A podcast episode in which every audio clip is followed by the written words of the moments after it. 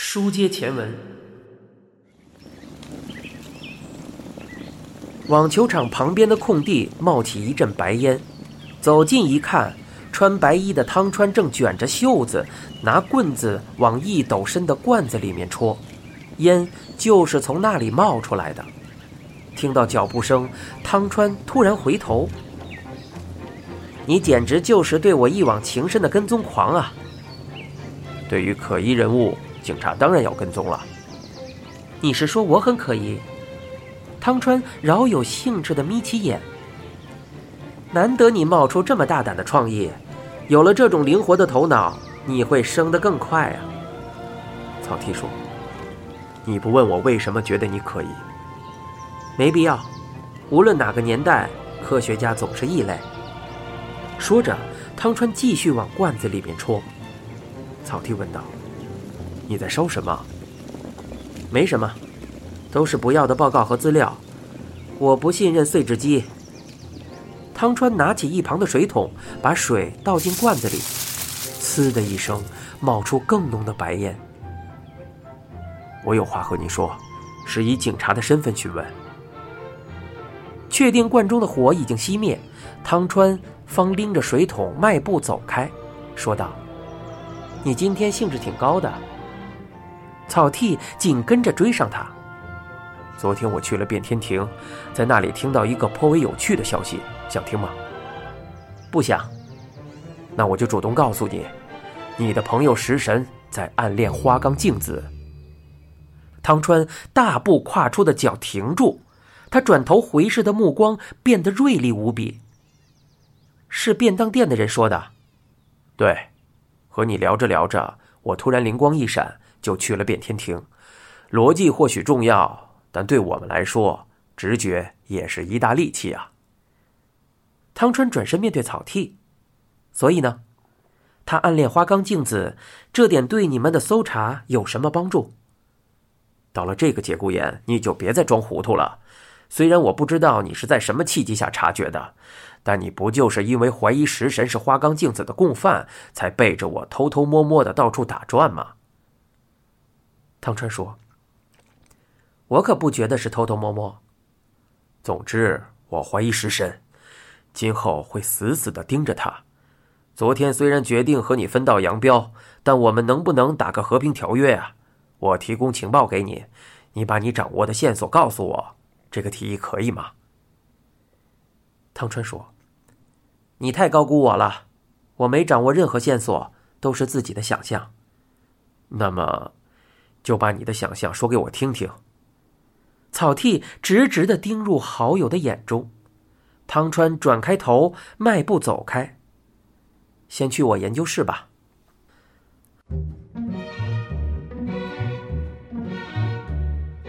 草剃在第十三研究室留下奇妙胶痕的桌前坐下，汤川把两个杯子放在上面，老样子，两个杯子都不干净。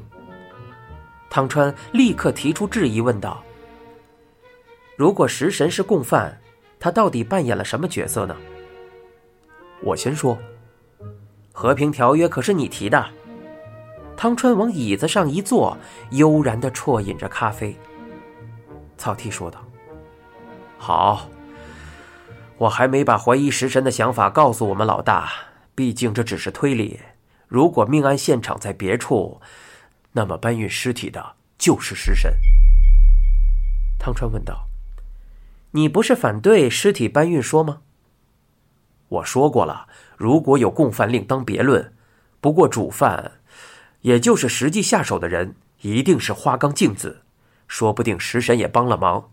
总之，我确定他一定在场，参与了杀人。你这么肯定？曹丕说。如果下手和处理尸体的都是食神，他就不是共犯，而是主犯，甚至单独犯案。再怎么痴情，也不可能傻到这种地步。因为镜子一旦被判，他就完了，他必也背负了某种风险。汤川说：“难道不可能是食神单独杀人，两人联手弃尸吗？”我不敢说可能性为零，不过相当低啊。花冈静子在电影院的不在场证明很牵强，但那之后的不在场证明确定无疑，应该是决定好时间才行动的。这么一来，他不可能参与不知要花多长时间的弃尸。花冈镜子的不在场证明目前不确定的是，是在看电影的七点到九点十分之间，后来去拉面店和 KTV 都已确认属实。我想他应该进过电影院。我们已从电影院保存的存根中找到了花冈镜子母女指纹的存根。汤川说：“这么说来，镜子和食神利用这两小时十分钟杀的人。”草剃说：“或许还包括弃尸，不过就时间来计算，镜子极有可能先食神一步离开了现场。杀人现场在哪里？我不知道，不管在哪儿。”都是镜子约福间出来的。汤川默默举起杯子啜饮，眉间刻着皱痕，一脸难以信服。你想说什么？不，没有。有什么你就直说吧。我已经说出了我的想法了，接下来轮到你了。听草剃这么一说，汤川叹了一口气。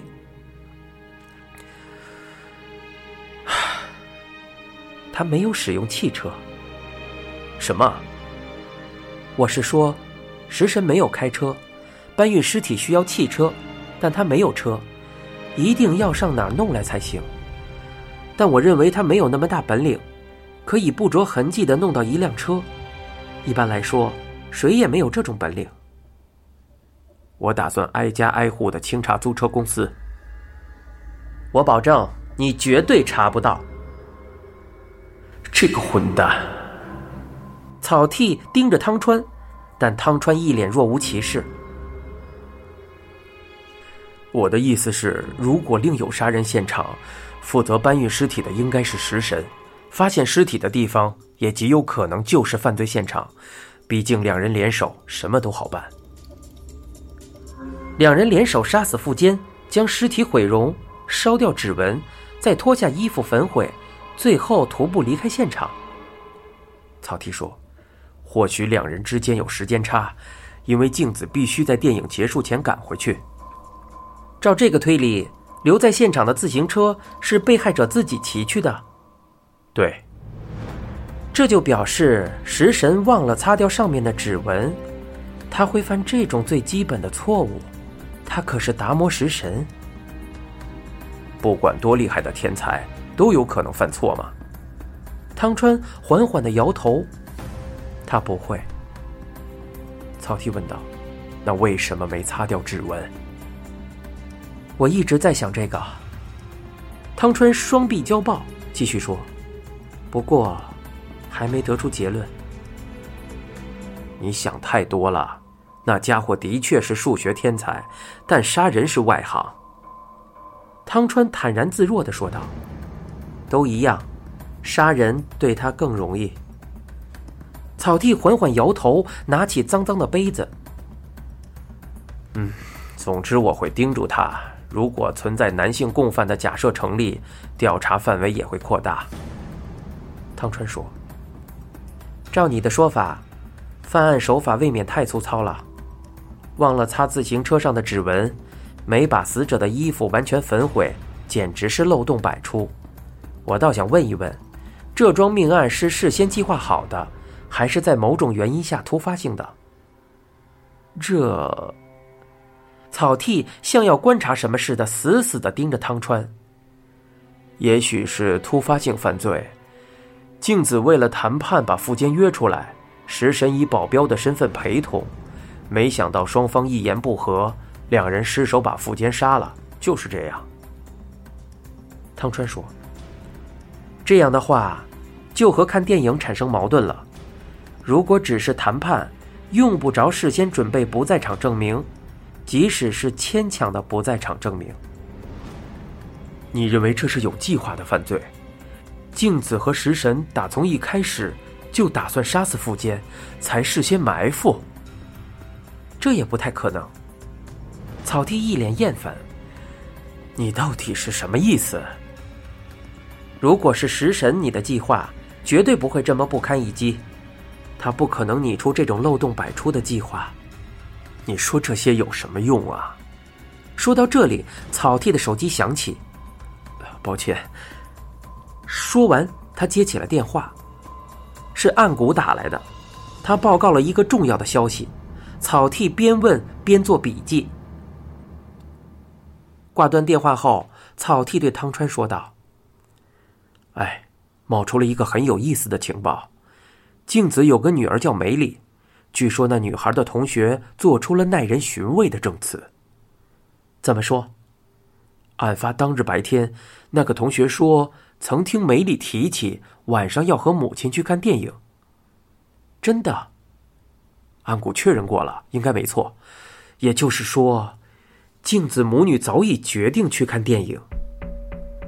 老 T 对着物理学家点头，看来是有计划的犯案，不会错。然而，汤川却认真的摇摇头，他神色凝重的说道：“不对。”你正在收听的是一辆松鼠播讲的《嫌疑人 X 的现身》，欲知详情。请听下回。收听更多有声作品，请关注我的公众号“一辆松鼠大声公”。